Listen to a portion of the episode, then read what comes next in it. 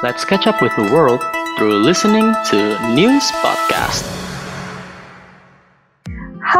Friends, kembali lagi dalam news di hari Rabu ini bersama Vanessa Cika. Dan Rizdi. yang akan ngebahas dan sharing informasi nih buat Ultima Friends. Yes, bener banget nih. Dan kali ini kita bakal ngebahas salah satu isu nih yang lagi banyak banget diperbincangkan di mana-mana ya kak ya. Yaitu Benar. tentang Undang-Undang Cipta Kerja atau Omnibus Law. Yes, benar banget Ultima Friends. RUU yang udah resmi jadi peraturan di Indonesia ini banyak ditentang khususnya oleh kelompok pekerja. Sampai ada demo juga nih di berbagai kota. Kemarin ngeliat, kalian ngeliat nggak sih kayak di Jakarta, di Bandung, dan Bener-bener. Iya, rame banget, Rame rusuh banget. banget ya. Bener. di dekat rumahku juga ada gitu kan. Nah, terus Kak, aku juga ngebahas nih satu poin undang-undang yang menurut aku ya sebenarnya dari pihak cewek merugikan bagi pekerja perempuan. Karena beredar di media itu bahwa katanya nih di RUU Cipta Kerja ini yang katanya udah disahin, itu tuh cuti hamil dan haid bagi perempuan bakal dihapusin gitu. Eh, tunggu, tunggu, tunggu. Sebentar nih, aku nanya dulu. Sebenarnya nih sebelum masuk ke sana, emang kalau haid itu sakit banget ya? Wah, siapa yang mau Apa cerita nih? ceritain Iya, kan gue nggak ngerti Kasih paham Kak? laki-laki.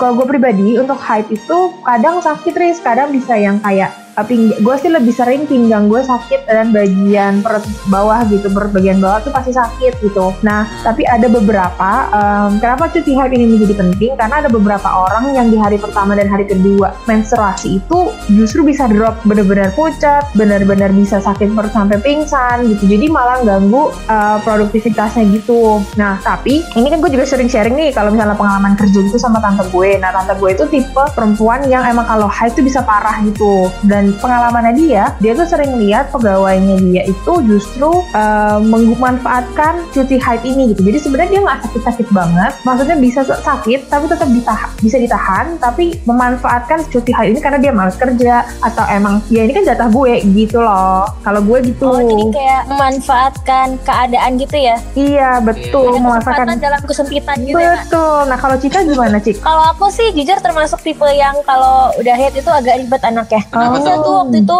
waktu SMA sih, waktu SMA sampai nggak masuk sekolah gitu karena ini nggak bisa bangun dari tempat tidur. Jadi kalau misalkan berubah Mm-mm. apa ya, berubah posisi sedikit tuh bisa sampai sakit perut banget gitu loh kak. Ah, nah case-nya kayak Cika gitu Riz yang harus membuat cuti haid itu di kantor-kantor tuh diadakan. Karena kan kalau lu sakit nggak ke kantor terus malah nggak maksimal kan sama aja ya. Jadi kayak ngapain Betul. gitu. Oh. Gue pikir tuh sama semua gitu loh sakitnya kayak yang dialamin. Ternyata beda-beda gitu ya. Kayak Iya. Beda-beda sih, ada kasus temen aku yang dia nggak bisa fokus kuliah karena dia harus bolak-balik ke WC ganti pembalut. Iya betul. Jadi kayak dia nggak bisa maksimal gitu buat kuliahnya. Belum lagi kayak pusing kepalanya kayak gitu. Pokoknya banyak deh itu. Iya karena hormon kita beda-beda nge-trigger Betul. sakitnya kayak gimana. Ada gue yang lebih ke sakit pinggang terus satu hari atau kayak Cika yang justru nggak bisa bangun eh, di hari pertama atau hari kedua gitu. Betul gitu kak. Nah selain cuti head ini kan ada pun cuti hamil nih yang katanya dihapus ya. Ah iya. Setahu aku ya di negara lain tuh malah banyak yang udah menjalankan cuti hamil gitu loh. Udah menyediakan dengan baik gitu. Bukan hanya untuk ibu malahan. Ada dari pihak ayah juga gitu. Ada namanya paternity leave. Jadi kayak cuti hamil bagi ayah. Cuti melahirkan Itu kali.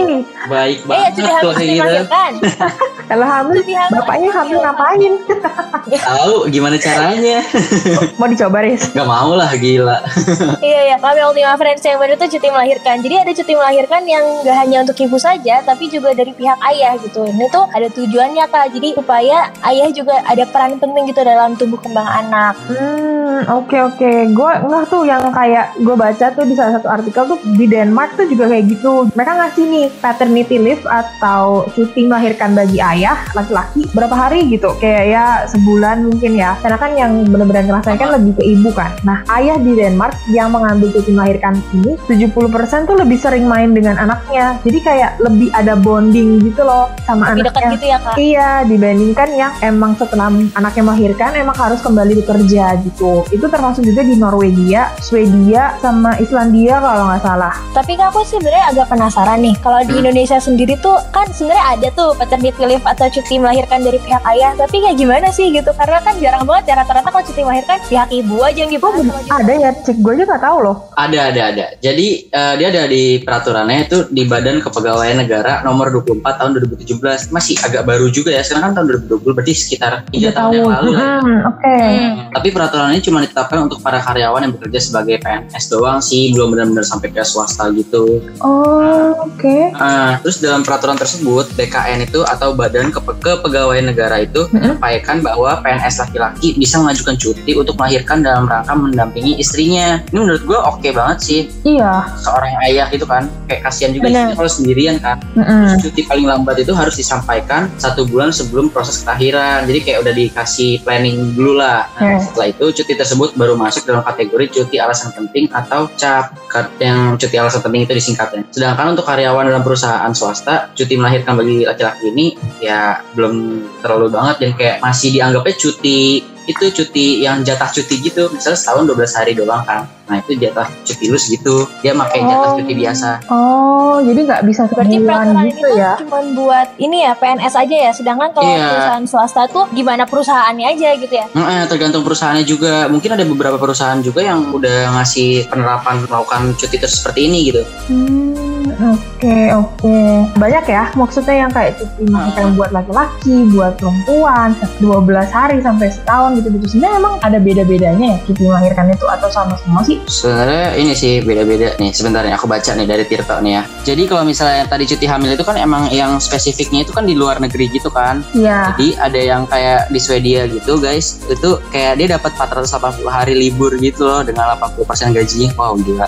480 hari itu berarti Setahun lebih ya. setahun iya setahun Iya. lebih. Itu gue mau banget kayak gue pengen pindah ke Swedia gitu deh. Iya, pindah negara dong. 180 hari weh maksudnya kayak bener-bener lu bonding banget sama kayak sama anak lu kayak yang tadi Vanessa bilang gak sih jadi kayak bener-bener quality time banget tapi ya semoga aja ketika dia balik kerja sangat produktif lagi siapa tau kan lupa gitu kan udah 180 hari gak kerja Ingatnya cuma ganti popok anak doang ya kak.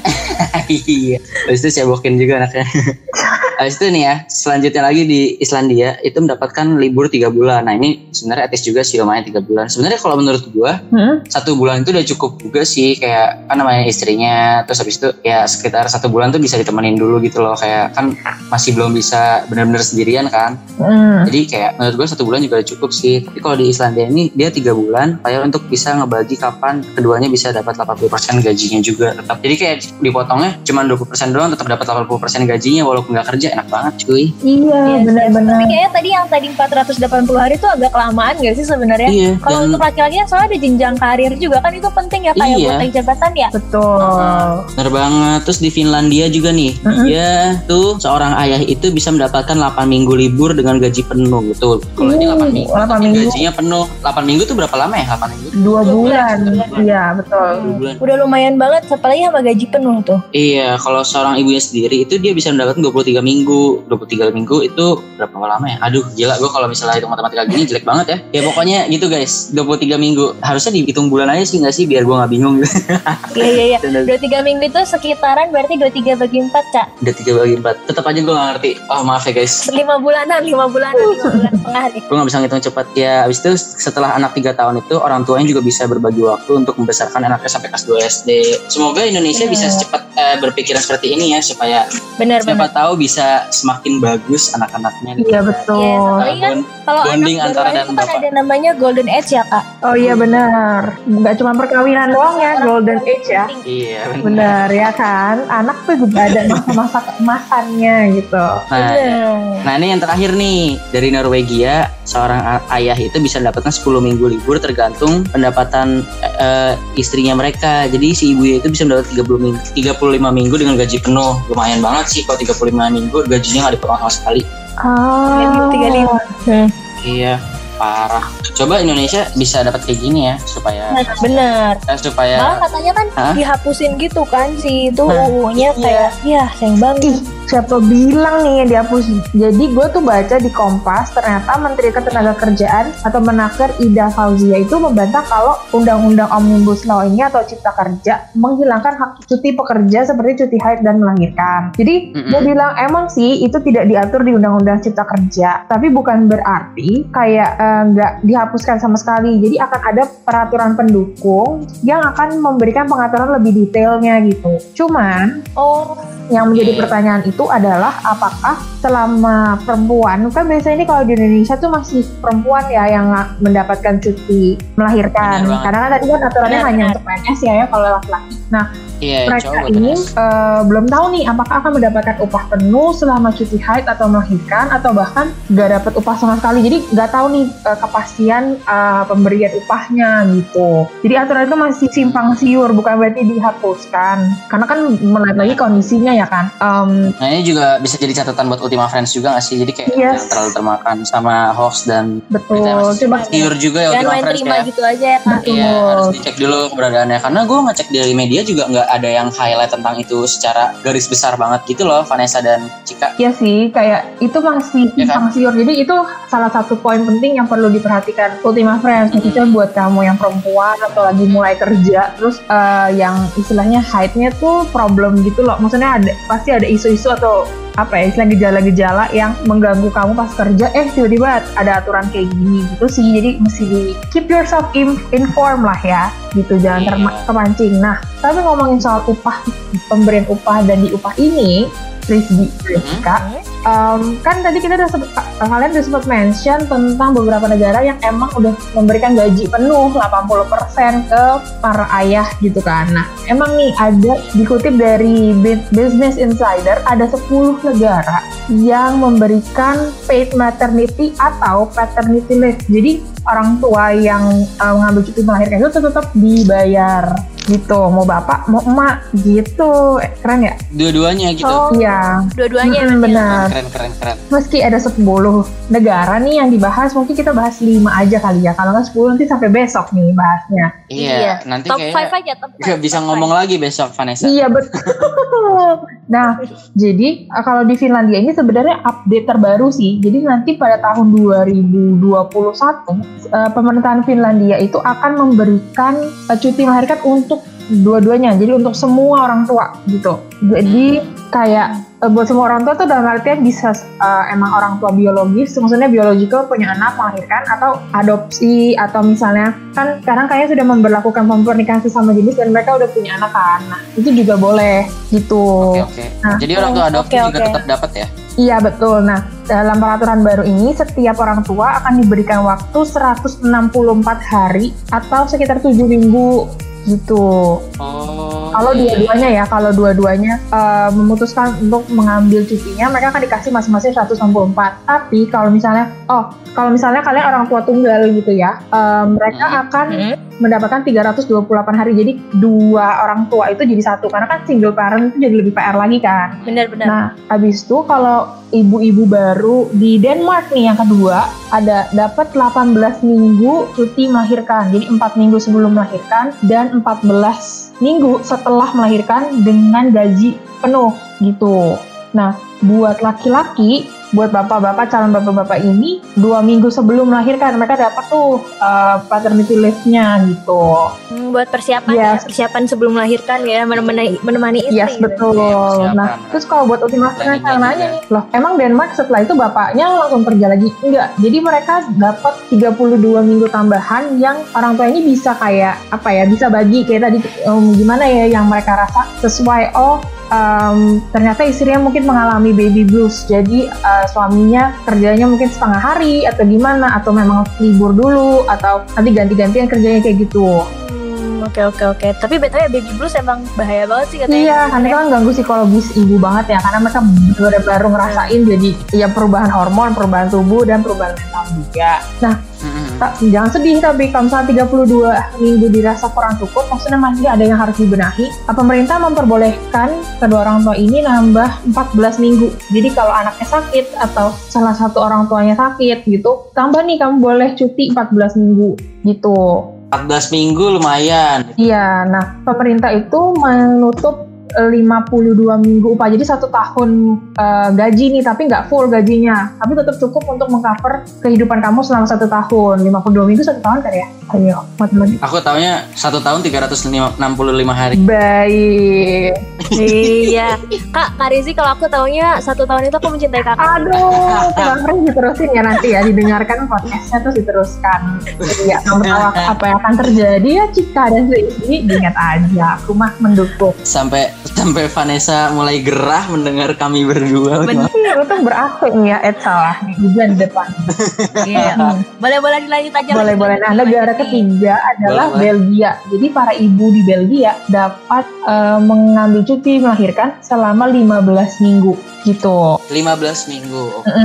Nah, mereka bisa ngambil ini semua em, kayak ya udah gue mau jebret 15 minggu atau mau menambahkan gitu dengan mengambil kayak jadinya setengah hari kerjanya selama 10 bulan gitu. Jadi kalau misalnya oh aku mau ngambil semuanya eh, emang mau em, cuti melahirkan full atau kamu bisa kayak setengah-setengah gitu. Oh, kamu rasa eh, di bulan ke trimester ke pertama dan kedua kamu masih bisa kerja nih ya setengah hari, setengah hari, setengah hari gitu sampai 10 minggu. Berarti lim oh 10 minggu. Hmm. Eh 10 minggu, 10 bulan, sorry 10 bulan 10 minggu 10 bulan, 10 bulan. Iya benar Nah kalau para bapak eh, khusus Apalagi termasuk eh, wira usaha gitu Cuma bisa ngambil 10 hari Tapi 10 hari. Hmm, Oh, jadi oke. setelah Beda ini ya, Yes minggu betul, ya. 10 10 juga tuh kayaknya angka hoki di Belgia kali nomor 10 ya. Iya, feng shui-nya dipakai dong ya Vanessa, bener.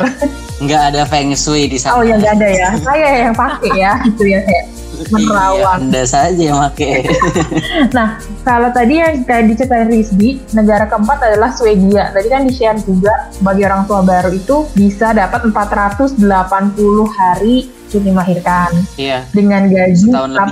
800 eh 800 80 persen dari upah normal ya. Jadi mereka dapetnya potongan 20 gitu kan. Maksudnya mereka cuma dipotong 20 persen. Iya. Nah uniknya eh, eh, para laki-laki juga dapat 90 hari eh, cuti melahirkan dan dibayar gitu. Jadi emang untuk mem Dibayar penuh. Iya, karena emang mereka tuh punya intention atau tujuan untuk mempromosikan hubungan antara ayah dan anak Ah. gitu. Karena kan emang sebenarnya itu dibutuhkan ketika kita fokus banget sama ibu dan anak, ibu dan anak, kita lupa bahwa orang tua ini ada dua Perannya ya kan. Nah, ayah ini sebenarnya di Ah. sela-sela kerja itu siapa tahu juga mau melihat tumbuh kembang anak, mau menikmati masa-masa kecil yang mungkin dilewat terlewatkan kalau dia bekerja full time gitu kan. Hmm.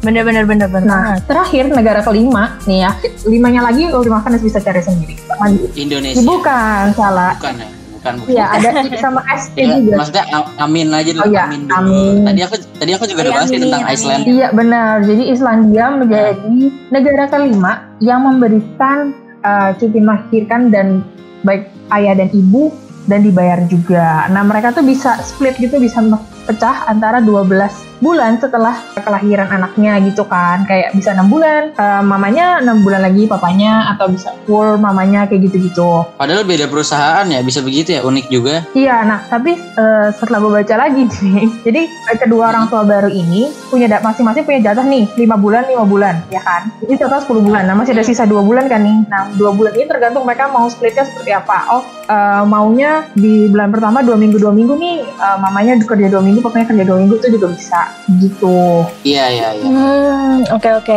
Ini BTW ya Kak Afwan dari tadi kan 1 sampai 5 ini kayaknya negara-negara luar gitu ya. Terus kayak apa ya? Jarak waktu untuk cutinya tuh panjang-panjang ya. Beda banget sama Indonesia yang hanya sesuai dengan ini ya pasal 82 yang hanya satu setengah bulan sebelum melahirkan dan satu setengah bulan pasca Hmm. melahirkan. Berarti total Iya benar-benar. Nah sebenarnya kalau mau dilihat-lihat ya Tika eh, dari yang gue baca ini untuk ke 10 negara khususnya kelima negara besar ini mereka tuh udah mulai mempromosikan bahwa eh, tumbuh kembang anak tuh dipengaruhi nggak cuma satu orang tua kecuali memang orang tuanya orang tua tunggal ya tapi ada keberadaan ayah atau peran ayah dalam tumbuh kembang anak gitu. Mereka kan yang masa-masa itu justru yang terlewatkan kadang sama ayah yang langsung bekerja setelah melahirkan. Gitu sih itu yang berusaha mereka promosikan atau mereka terapkan ke masyarakatnya gitu. Diharapkan tuh bondingnya lebih strong gitu loh. Mantap. Ini mungkin bisa jadi PR juga untuk pemerintah Indonesia ya, supaya bisa menerapkan Betul. juga siapa tahu pikiran gitu kan. Kayaknya kita juga harus bisa meniru seperti itu. Betul. Ya,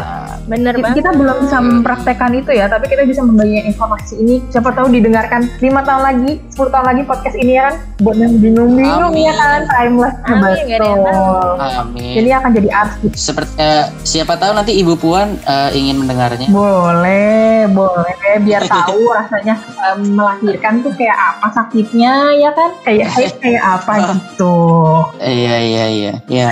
Mungkin ini aja kali dari kita Ultima Friends atau mungkin kayak Ultima Friends punya negara tersendiri eh, yang menurut Ultima Friends kayaknya ini yang paling ideal deh untuk Indonesia terapin. Ya, mungkin kalian mau pindah, ya kan? Lo, lo pada mau pindah, bilang Iya. Gue sih nggak mau pindah sih soalnya susah juga belajar bahasa. Harisdi nggak rela aja kan tinggalin aku. Iya, benar banget. sekali, luar biasa. Karena gitu aja Ultima Friends ya. Mungkin kalau misalnya Ultima Friends punya rekomendasi negara yang cuti kehamilannya benar-benar ideal banget untuk, untuk dipakai di Indonesia bisa banget di komen di IG kita di @wmn Radio tentunya di news dan ada gambar Rizdi Cika atau Atau kita bertiga, pokoknya cari-cari foto-foto muka yang kayak Iya. gini, ya kan? Oriental campur eh, Indonesia juga gitu, mix-mix, ya kan? Yes, betul. kita meet semua kita karena kita berbeda-beda tapi tetap Ma asik, Rizky, mantap. Hari Rabu ceria, penuh kata-kata bijaksana, betul? Yo, Kalau gitu, Rizdi signing out Vanessa undur suara, UMN Radio. Inspiring change. for tomorrow. Bye bye Ultima Friends. Makasih. Let's catch up with the world through listening to News Podcast.